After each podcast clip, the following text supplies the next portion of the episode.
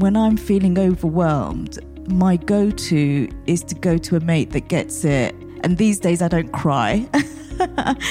um, and just go, I, am not coping. I, help me here. And just somebody helping me put a list together is enough. Thank you so much for joining me today on the Leaders with Babies podcast. My name is Verena Hefti and I am your host. I am the CEO and founder of Leaders Plus.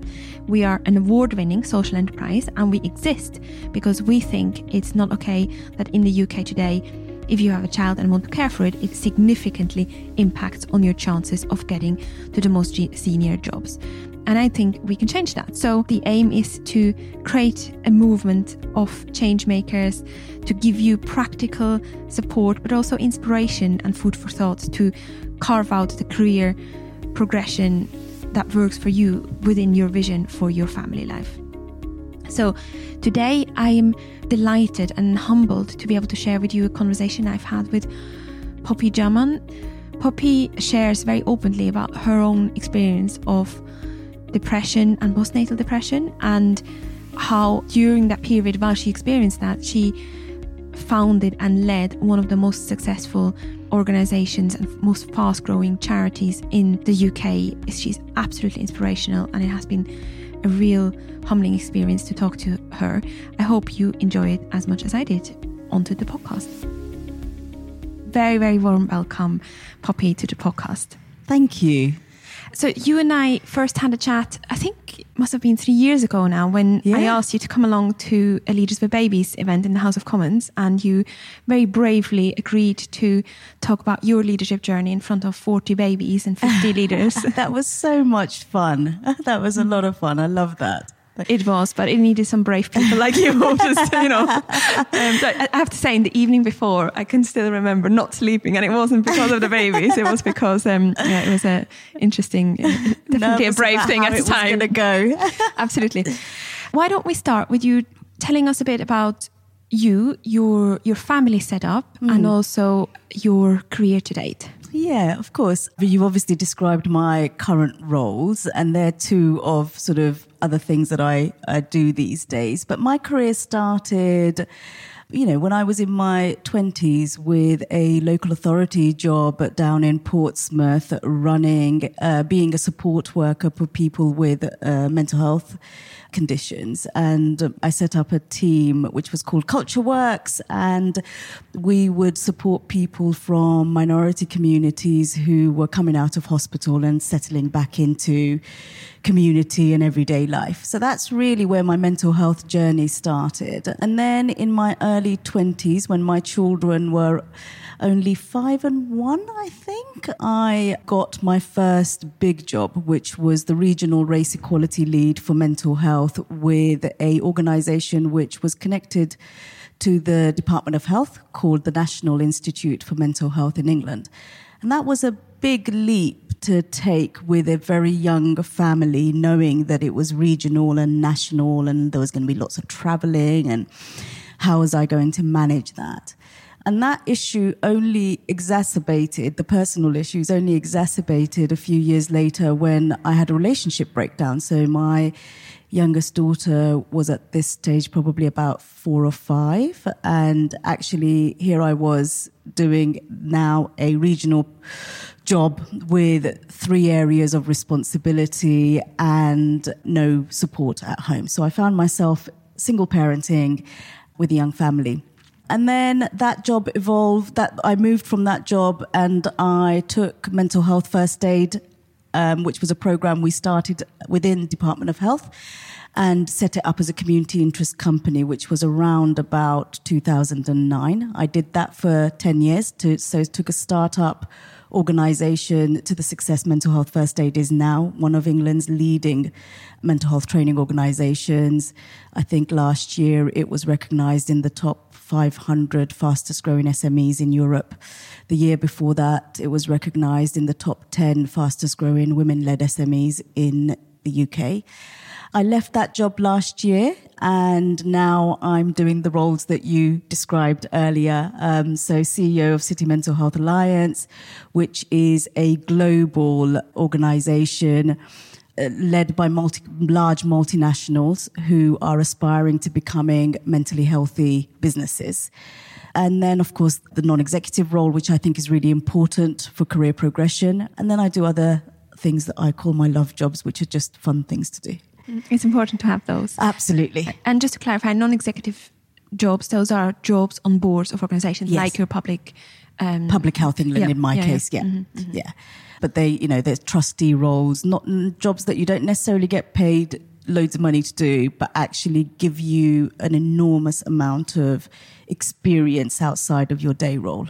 On that note, I'm going to put in a plug. So, my my uh, non-day job role, I also am the chair of Citizens Advice Lewisham. And should Oh, anybody from? Lewisham listen, there um, there are trustee roles uh, going specifically for people who have a foot in the fundraising world. Oh, amazing. Do you know, um, my one of my first jobs, I think it might have been my second job in my life, and was a support worker at the Citizens Advice Bureau down in Portsmouth. And it was the job that I still hold close to my heart because it formed part of my recovery hmm. from h- poor mental health at the stage. So I had been diagnosed with postnatal depression after the birth of my first daughter. But to be honest with you, my mental health issues started in my teens, but it wasn't noticed and recognized because we mm. didn't have the level of awareness or mental health literacy that we have now back 23 years ago. But when my mental health conditions deteriorated and I really struggled at the time to get the correct support, for example, talking therapies weren't diverse. The first counselor I saw didn't really understand the cultural dimensions for, as, of being a Bangladeshi woman and the responsibilities that that had combined with the British poppy. And actually, one of the things that I did was realize that I needed financial stability, I needed routine, and I needed to stretch my identity beyond a woman with a mental health issues and a young child. And so I got a part-time job at the Citizens Advice Bureau and it gave me connection to people, it gave me an income, it gave me routine and it gave me something to focus on and that was absolutely a core part of my recovery, which is why I've made, you know, which is why I guess workplace mental health is such a big passion of mine.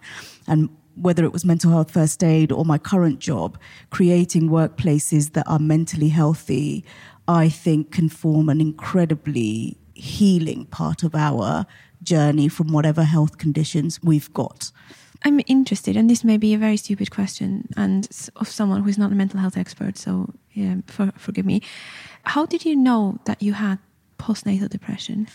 So, do you know what? I, at the time, I didn't. And it's not a stupid question. We need to ask lots of stupid questions when it comes to mental health because actually that's how we learn. And often the stigma and embarrassment of not asking gets in the way of us seeking help. So I think it's a great question. Back then, I didn't know. I just knew these are the things that I experienced. So I wasn't sleeping.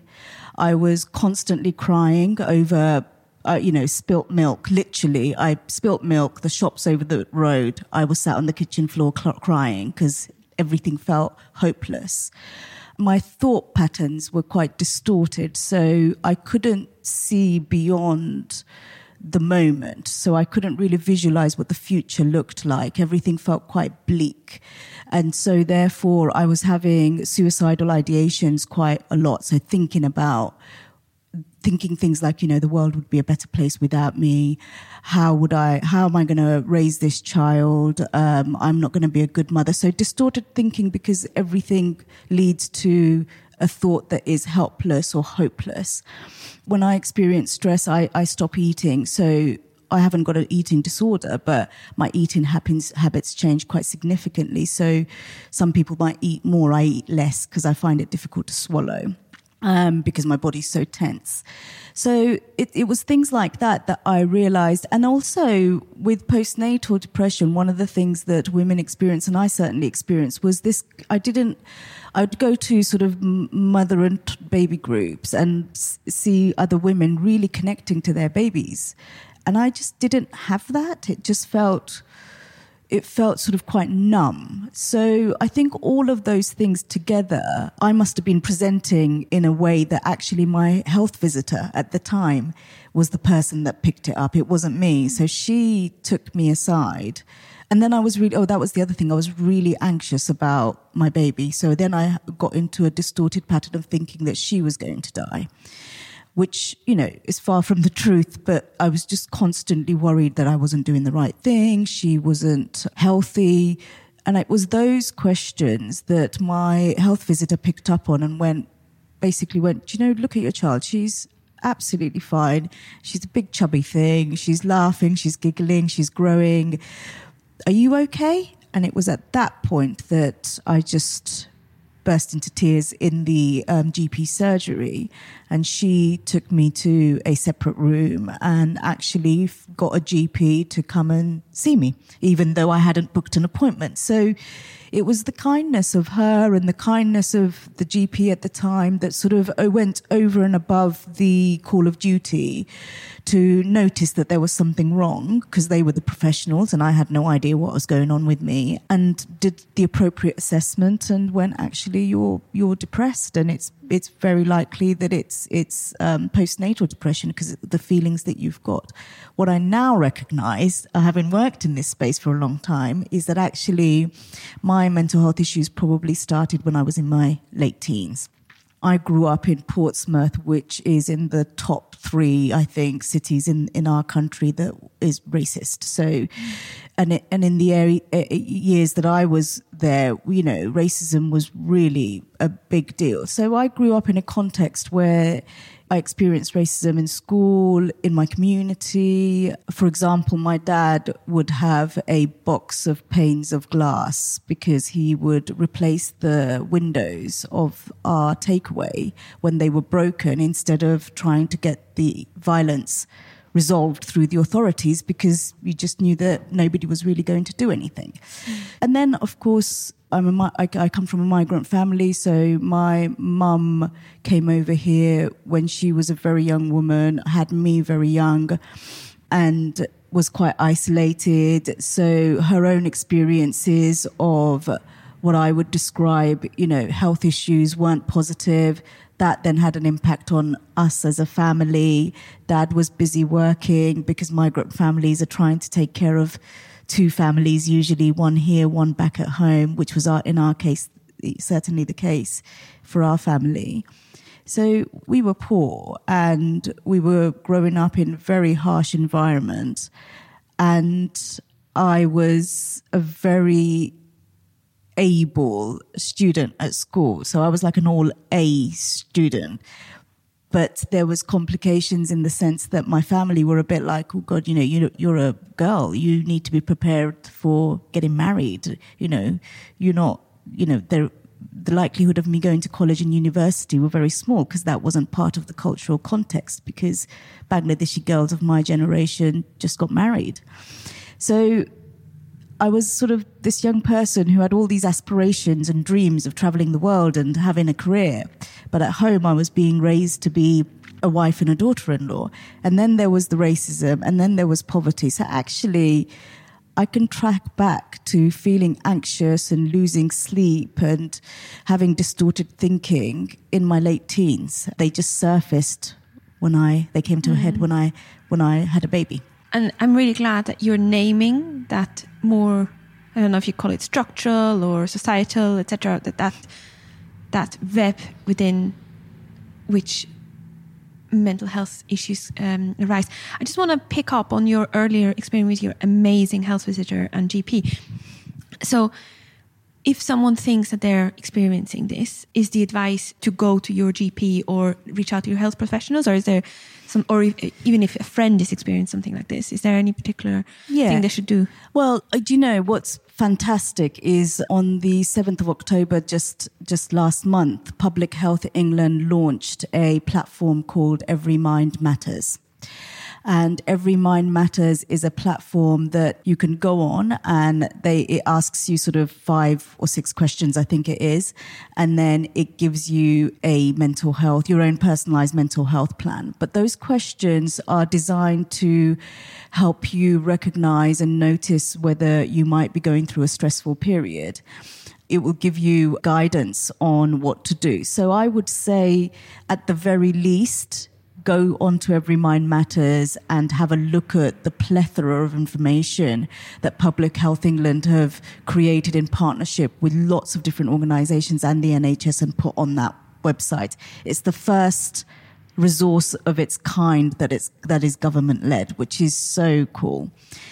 And then I absolutely would say to everybody, you know, we've got the amazing NHS, and I know it's far from perfect given the resources and limitations, resource limitations into the NHS at the moment. But your GP is your first point of call. And if you are experiencing any of the things that I've described, do some personal research on Every Mind Matters, but also there's no harm in having a conversation with your health visitor, your GP, because the earlier you seek help, the sooner you will recover. The harder, the longer you leave it, the harder it's just like it is to recover, like any other health condition. If I go back now, I often wonder what conversations I would have with my 16, 17 year old self when I was losing sleep and feeling anxious and having distorted thinking, I would definitely be saying things like, "Get some sleep. Mm. Let's let's get your sleep sorted out, and then let's." So, if I I wonder if I if I knew what I knew now, or if what the resources that we've got, or the level of mental health literacy we've got in our society now, whether I would educate myself differently and prevented my mental health issues deteriorating to the extent that they did that actually I ended up trying to take my life twice mm. in my early 20s. So, early, late teens, early 20s. So, I think that prevention is absolutely critical and that requires all of us to recognize that mental health issues are not a sign of weakness. They're just a health mm. condition and if you've got a health condition, you just go and get it checked out. And that's a really proactive, s- courageous, strength thing to do. Mm. It's not a weakness. Yeah, I completely agree. My partner and I talk about mental health, as I mentioned earlier, quite a lot over the dinner table because he runs the social enterprise for mental health in schools called Minds Ahead. And he tells me, he might actually have stolen this from you, but it's something along the lines of it should be the same thing whether you have a broken leg or whether you experience mental health issues. And, and that really stuck with me. And we're still a long way from that shift in thinking that needs to happen. I think, do you know what? I think we're getting there. I think I, I hear the younger generation talk about it very differently to sort of the 40 pluses, my generation and older. And I think that's because over the last 20 years, we've done a lot of work in the UK at least to change that narrative. And it's such a welcome change. But I agree with you. There's things like medication stigma. Let's sort of focus on that for, for, for a little bit. I've, I had a friend the other day who was like, oh, you know, I've been to therapy. I recognize that actually I've probably had depression, low level depression for a long time. And that's why some of the things that are going on in my life are going on and I feel very stuck. But I don't want to take medication.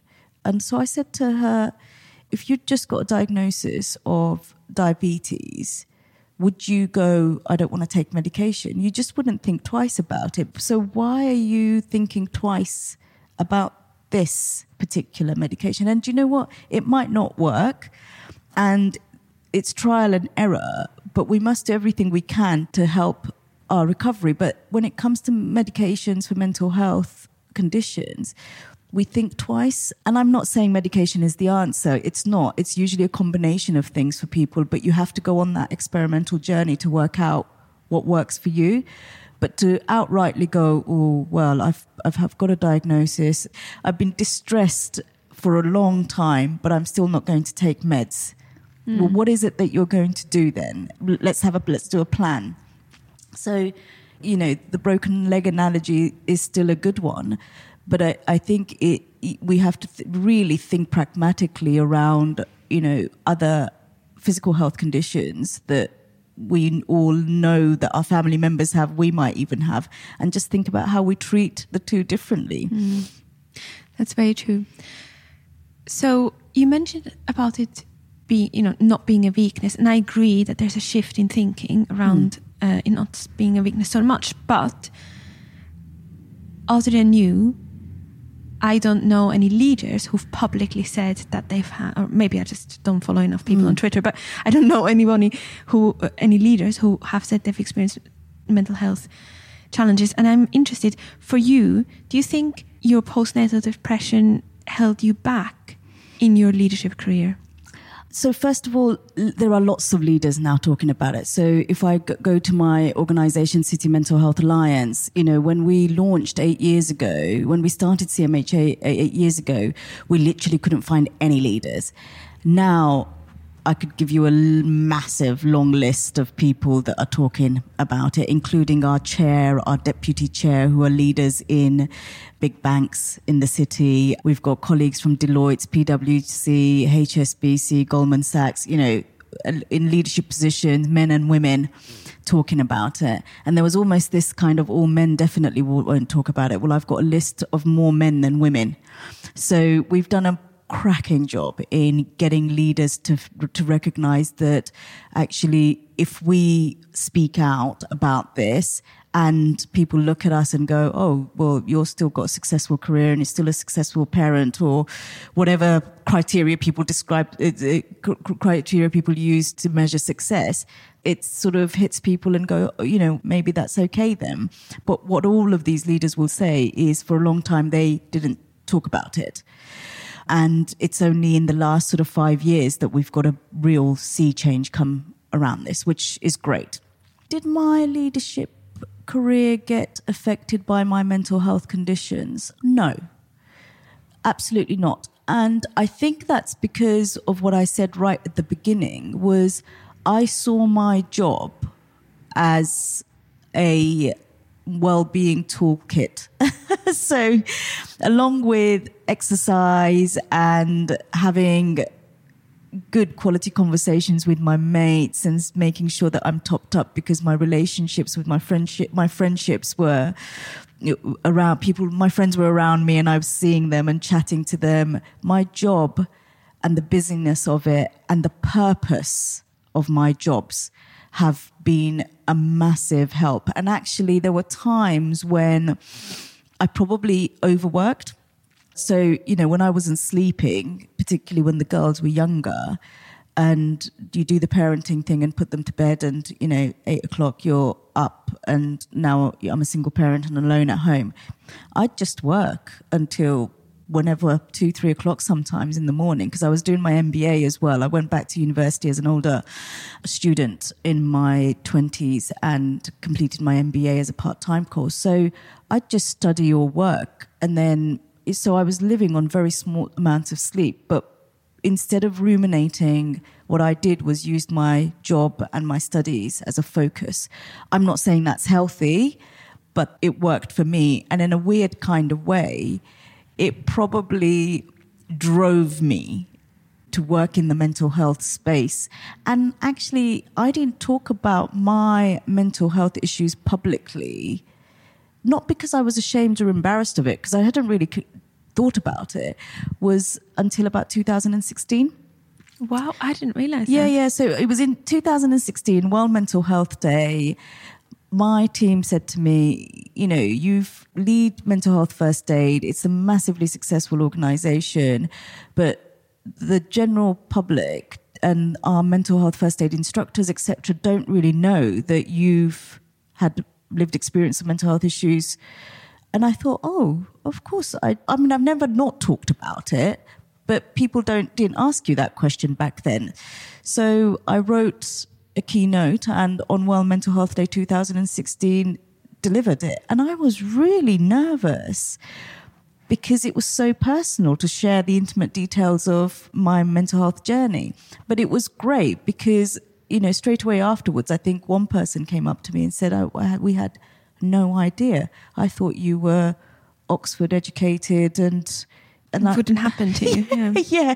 And, um, I, you know, I hadn't. I left school at 16 and had, you know, an, a, a very different journey. So, but so I guess in a weird kind of way, even though I hadn't made the connections myself, the fact that I was using my jobs and I had this personal experience, I could just relate to people that were in mental health systems so that you know in hospitals in community care. I could relate to people who were in the voluntary sector trying to amplify the voice of people that had been discriminated against for, for and I felt lucky that I hadn't.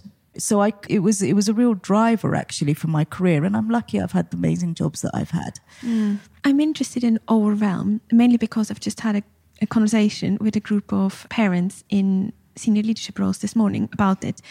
And many of them are really ambitious in their work, but also they have young kids who are not sleeping and they're feeling that overwhelm. And I'm, I'm just intrigued. Obviously, you've had an experience where working and especially working with purpose supported your mental health. But do you have any thoughts about how to oh. manage overwhelm? Oh my goodness, the number of times overwhelm has taken over my life. So let me give you a couple of examples that I really remember and how I managed that. So I remember it, the girls were quite young, I was running the race equality program and a mental health promotion program for the region. I was in my pre dissertation phase of my MBA. I just sat two exams. My mum was in hospital with some physical health issues, and I was a single parent. And I had planned to go away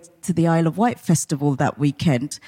And as a mum of young or parent of young children, you don't get very many opportunities to go party. I mean, you just don't. So my friend had said to me, come and stay with me at the Isle of Wight. And she lived on the Isle of Wight and we'll do a weekend.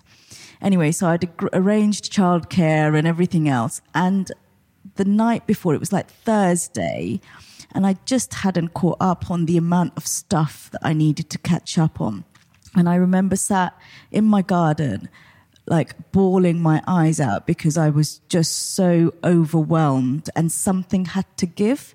I sort of looked at my life in the in the moment and thought I don't know what can give because I've got to drop the kids off at their friend's house, then I've got to come back, then I've got to pack, then I've got to submit that dissertation proposal and I was still recovering from the exams and the job I've got to come back to on Monday and we've got a big event on Tuesday. It was just horrendous and I really don't want to not go to the Isle of Wight festival. I've been like it's been in my diary for months, and it I've really and it was. So I phoned my friend up uh, who was at the Isle of Wight festival and just was just like I don't know what to do, and she just went, "Look, Poppy, it sounds like you just need to be at home." We'll do it another year. And I and I and I didn't go, and I think I gave the tickets away. And there was another occasion which was very similar to that. And again, I phoned a friend, and she went to me, right, get your diary out. And I got my diary out, and she was like, right, let's go through each day of your diary. What can go? And she literally sat on the phone with me as I typed, she narrated and I typed emails to people going, I'm really sorry, I can't do this meeting. And it sounds so simple because why can't you do that for yourself? But when you're fe- when I was feeling that overwhelmed, I felt like such a failure and I didn't want to let people down and I didn't want to, it just, the distorted thinking comes in quite quickly. So having someone who knew me well that I trusted, who was also, you know, a working mum, I guess. So she knew the dynamics. Sit down and literally type mm. the emails for me, which weren't, I'm sick and I can't cope. They were just measured. I'm really sorry. Priorities have come up. I'm unable to do this this week. Can we postpone it? Yeah. It's really simple. But in the time when you're feeling overwhelmed, it's difficult to find the words. So I've learned from those early days that when I'm feeling overwhelmed, my go to is to go to a mate that gets it. And these days I don't cry and just go, I, am not coping. I, help me here. And just somebody helping me put a list together is enough. Somebody helping me look at my day and go, what needs to go? I completely agree. And I think when you are in that overwhelmed space, you don't, I don't realize what is important and what isn't anymore. Suddenly everything seems to have the same importance. And I, I do the same. I use my poor partner who, who just is very ruthless and says, this is not important. That's not important. And uh, yeah, you can ditch that. And then what I love about what you said was the simplicity. You don't have to over explain why you're not doing it anymore. Just other priorities have come up. I'm not able to do this at the moment. I tend to also throw in a bit of flattery and, and say I can't dedicate this important project the amount of attention and, and love it needs, which uh, often goes down. And which well. is true, isn't it? Mm. It's not even flatter. It's it is flattering, and it's but it is true. You know, you when you care about the work that you're doing, I want to turn up and be on it every time. And that's the expectation I have set for myself. Nobody else has set that. I want to turn up and I want to be really good at whatever interaction I'm having. And so the overwhelmment is partly to do with that because you don't want to do a half baked job because you're not going to be proud of yourself. So it's, and you're right, prioritizing our ability to make decisions and prioritize it gets taken over by brain fuzz as well. So it's really difficult to know whether the dishes are important or whether the emailer is important, whether the dissertation proposal is important because they all feel like they're important. Mm. And then I'll start seeing all the jobs that need doing in the house. so overwhelmment seems to have this really amazing way of attracting all the things that you have to do that absolutely don't need to be done because the dishes are going to still be there tomorrow and the the floor's still going to be manky tomorrow it's they don't need to be done now but suddenly I'll feel like everything needs to be done now and that's when you need somebody who is more clear thinking than you, mm. that you trust, which is that you will just listen to them. So you're not going to argue. You've got to make that call with the decision that they're going to make the decisions because you've not in the right place to do it. Mm. And would I, I, be right in saying, uh, and, and to tell me off if I put words in your mouth, but I look at you and you have really changed the mental health landscape in the UK. And I presume you wouldn't have been able to do that if you always ensured that the floor was clean and that everyone's needs uh, and everyone every last email was answered. Do you know? So one of the things that I say, particularly to women but parents, is as soon as you can afford it, get a cleaner. So I have, and it was the best bit of advice another female friends gave to me.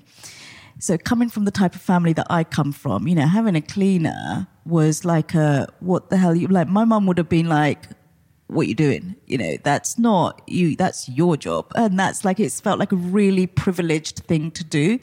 So you have to get over yourself first. A colleague at the time said to me if you work out what your hourly rate is and you work out what you're going to pay somebody to clean your house rate is and if your hourly rate is more than that you're not being efficient how much is that time worth? And when I looked at it that practically, even with my project management or job, you know, my job hat on, that was an inefficiency in my life because I was losing out twice. First of all, I was doing a job that I could pay someone else less to do. Second of all, and most importantly of all, I was losing out on quality time with my children. So that's one of the things that I say to people. And, and for years, I never told anybody that I had a cleaner because I felt embarrassed because I didn't want anybody to know because of my cultural context around being privileged in that way. But the, the other thing that, that I did was I found women cleaners who were starting up their own business. I had a woman gardener who was starting out her business. So I took a very conscious approach to support other women who were starting out new businesses themselves and then supported them with finding other friends who they could do the jobs for. So it then felt like a little community of mm. women supporting each other as opposed to, oh, that's just my cleaner. It wasn't like that. It was my friend who was starting up a business who was doing. So that's one of my top tips to families who are struggling with the amount of stuff to do is look at your stuff to do and what can you delegate. Mm-hmm.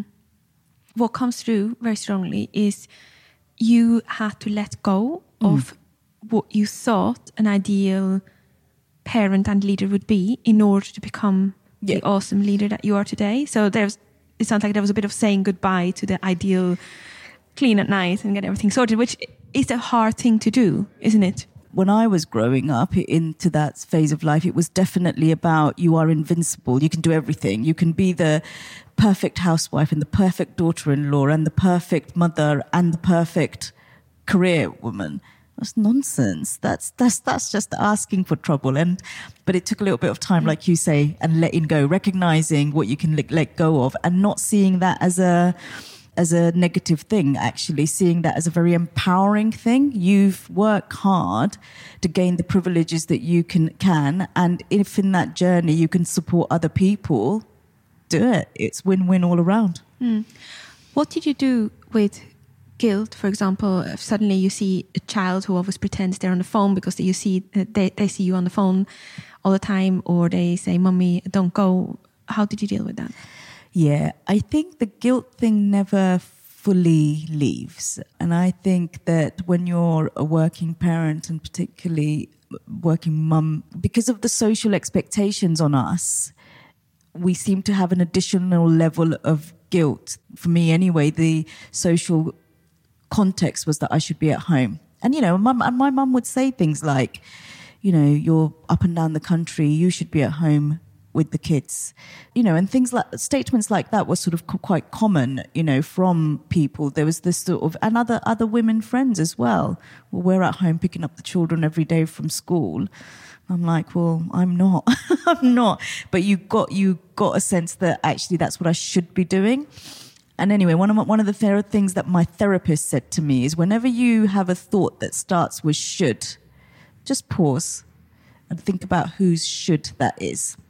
And if you're creating a life that is unique to you, and then you need to create what you want and what fits with your life as opposed to what you should do. That again was another amazing piece of advice uh, or, or, you know guidance from my therapist. And actually, I still fall into the trap of oh God, I should be around because actually when they're little there's a lot of practical physical demand on you. But my daughters at the moment have been going through job search so real transition point in life. One's left university got come back traveling now looking for her first career job as opposed to the pub jobs. And and the other one's taken a year out and it's been really then for various reasons some of that's been quite difficult because we know that young people in transition is a real stress point in life and, you know, even last week I was thinking, oh, goodness, should I be here? I should feel like I should be at home and advising and, you know, nurturing them. And, and so I don't think that guilt ever fully goes away. But what I do is make sure that as soon as those feelings come up, I address them by picking up the phone to the girls or when they were little, actually making quality time because I think the guilt surface from actually my, what I'm really feeling is desire to spend time with my children. So I turn the guilt into what is it that I want? And actually, I'm feeling guilty isn't helpful. But what that means is I, I really want to spend some time with my daughters or a family member. That's what that's about. So I do something about it. And it might be picking up a phone and going, actually, you know, the girls are really busy. The kids are really busy. I've got two stepsons as well. They're just, they have got their own lives. I pick up the phone and I'm like, oh, you know, uh, do you want to go out for dinner tonight? And they're like, uh, no, I'm free in four weeks' time. I'm like, oh, okay, all right then. So actually, the guilt alleviates itself a little bit anyway. But it is, I act on it because I recognize guilt as a desire to do something because I'm missing someone. Mm. You have an interesting view on part time work. Mm. Can you tell me about it? Yeah, yeah. So we've talked about this before. Look, there were many points, particularly in the overwhelm moments in my career, which were much more common when the kids were younger and the single parenting days was maybe I should drop my hours, go down to three days a week, go down to what is it, doing the maths to see what I could afford, you know, what's my outgoings and can I just pare it right back to just earn what I need as opposed to having choices. And again, another top tip from another colleague and a friend was she got dropped down to three days a week. And she said to me, Look, Poppy, I might, I might have dropped down to three days a week. I do a full time job in those three days a week. I get paid part time pro rata hours. And now that I've dropped down, it's almost impossible for me to negotiate up. Don't do it. What you should be negotiating is flexible working. And I've been very lucky because I held regional jobs and my bosses were forward thinking leaders. I've always pretty much had a home based contract. So I've negotiated, and I think agile working is a massive thing in the city at the moment. But I've been agile working pretty much all my career. I would say from the race equality job within the region, which was, I don't know, I think it was about 23, 24. So for the last 20 years, I've worked flexibly and I've had managed my own diary. So what I did was each time went to my bosses, what are my objectives?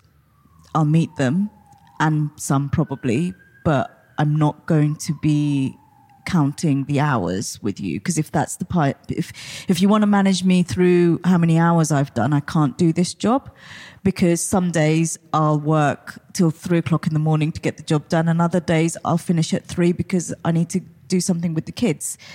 And so I think that's really important because one of the reasons there's the massive gender pay gap is that women end up reducing our hours, not negotiating our pay appropriately because we feel we feel almost feel lucky to have a job. Absolutely. And the data shows that. So, yes, of course, you get paid less if you work three days a week versus five. But even pro rata, part time work is associated with a big pay penalty. Yeah. Um, so, it's something important to look to, out for. Yeah, absolutely. Mm. Mm. Absolutely. And I, I just, so again, it's not going to work for everybody, but I made a decision. And I think that was also partly di- driven by the poverty within which I grew up. I didn't want to live in an area where my window was going to be broken every other week, you know?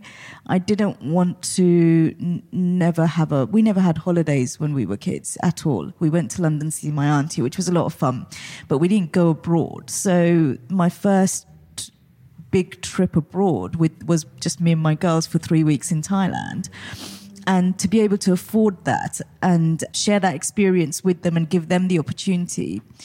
So actually, yes, I've worked full time, but I've also then been able to have the choices and provide them with choices that we wouldn't have had otherwise. I wouldn't say that I negotiated my salary appropriately each time. So that's certainly something if I did it again would definitely go back and go now that we're aware of the whole gender pay gap thing in such as I mean I knew it but I never really gave it the attention mm. that it mm. deserved but I think I'd be much harder negotiating the salaries that I was on because I'm sure there were times that I was paid a way less than I should have been paid but you live and learn Absolutely. And we're recording this on the 12th of November. And I think, is it tomorrow or the day after tomorrow, where it's Equal Pay Day? And from then onwards until the 31st, women in the UK work for free if you want to look at the pay gap that way. So it's, a, it's definitely a helpful reminder. Mm -hmm. I'm really enjoying this conversation, but uh, we are coming to the end of our time. Why don't we finish with one or two practical things someone who's currently struggling with just well-being can do today, assuming they don't have t- lots of time to take a big holiday or go for two hours to the gym? Is there anything that they can start with? Absolutely. Look, you know, we look up the five ways to well-being. It's evidence-based, but it's things like really simple things like make time to connect with a mate and have a conversation even if it's just once a week that you have an hour on the phone when the kids have gone to bed to just have a really good quality conversation about what's going on in your world little bit of exercise. And I think I don't need to say that to young parents. I mean, my goodness, you're just running around all over the place. But actually, just a short walk to the shop, not maybe jumping in the car all the time, because physical activity is so good for our well being. Little things like learning a new skill, and that might not be possible to practice again when you've got a young family, but that doesn't mean I'm not talking about going out and learning to play the guitar. I'm talking about really simple things like learning to bake cake with the kids that actually involves cooking is a really good way of actually learning a new skill, but involving the kids and pausing uh, you know, p- switch the phone off and just have an hour, half an hour, half a day. I regularly do leave my phone at home and it's a conscious decision and just go without a phone for a day or half a day because it's really important to take that break and be present in what you're doing.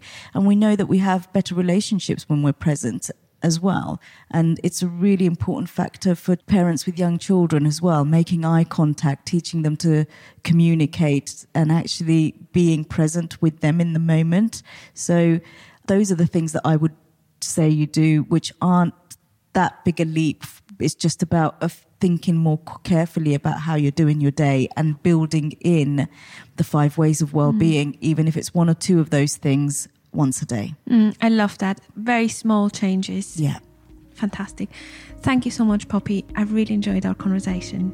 Thank you very much. Thank you so much for listening to this conversation, and I hope it did give you as much food for thought as it gave to me. I've been really humbled by the listener number so far with this podcast, but in order to bring you the most inspirational and thought provoking guests, I want to grow the listener numbers further. So you can do something to support me, which is if you right now look at your address book on your phone and WhatsApp to five friends who you think could benefit from the conversations that we're having here on this podcast, uh, please share it with them.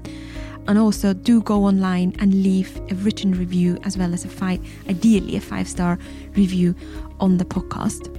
Also, I would love your help, and uh, thanks for bearing with me as I'm asking for lots of help. You'll see that social entrepreneurs tend to ask lots of people for help. I think that comes with uh, trying to make a difference. So, the second point I would like to ask for your help with is I've just launched applications to the 2020 Leaders Plus Fellowship Program. It's a program I'm super proud of.